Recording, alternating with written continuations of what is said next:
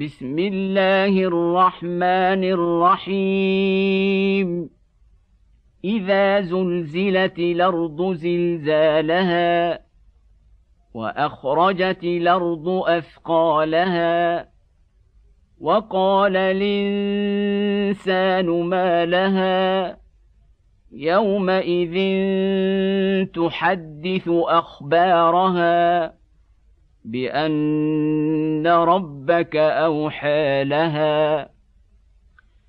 يومئذ يصدر الناس اشتاتا ليروا اعمالهم. فمن يعمل مثقال ذره خيرا يره. ومن يعمل مثقال ذرة شرا يره.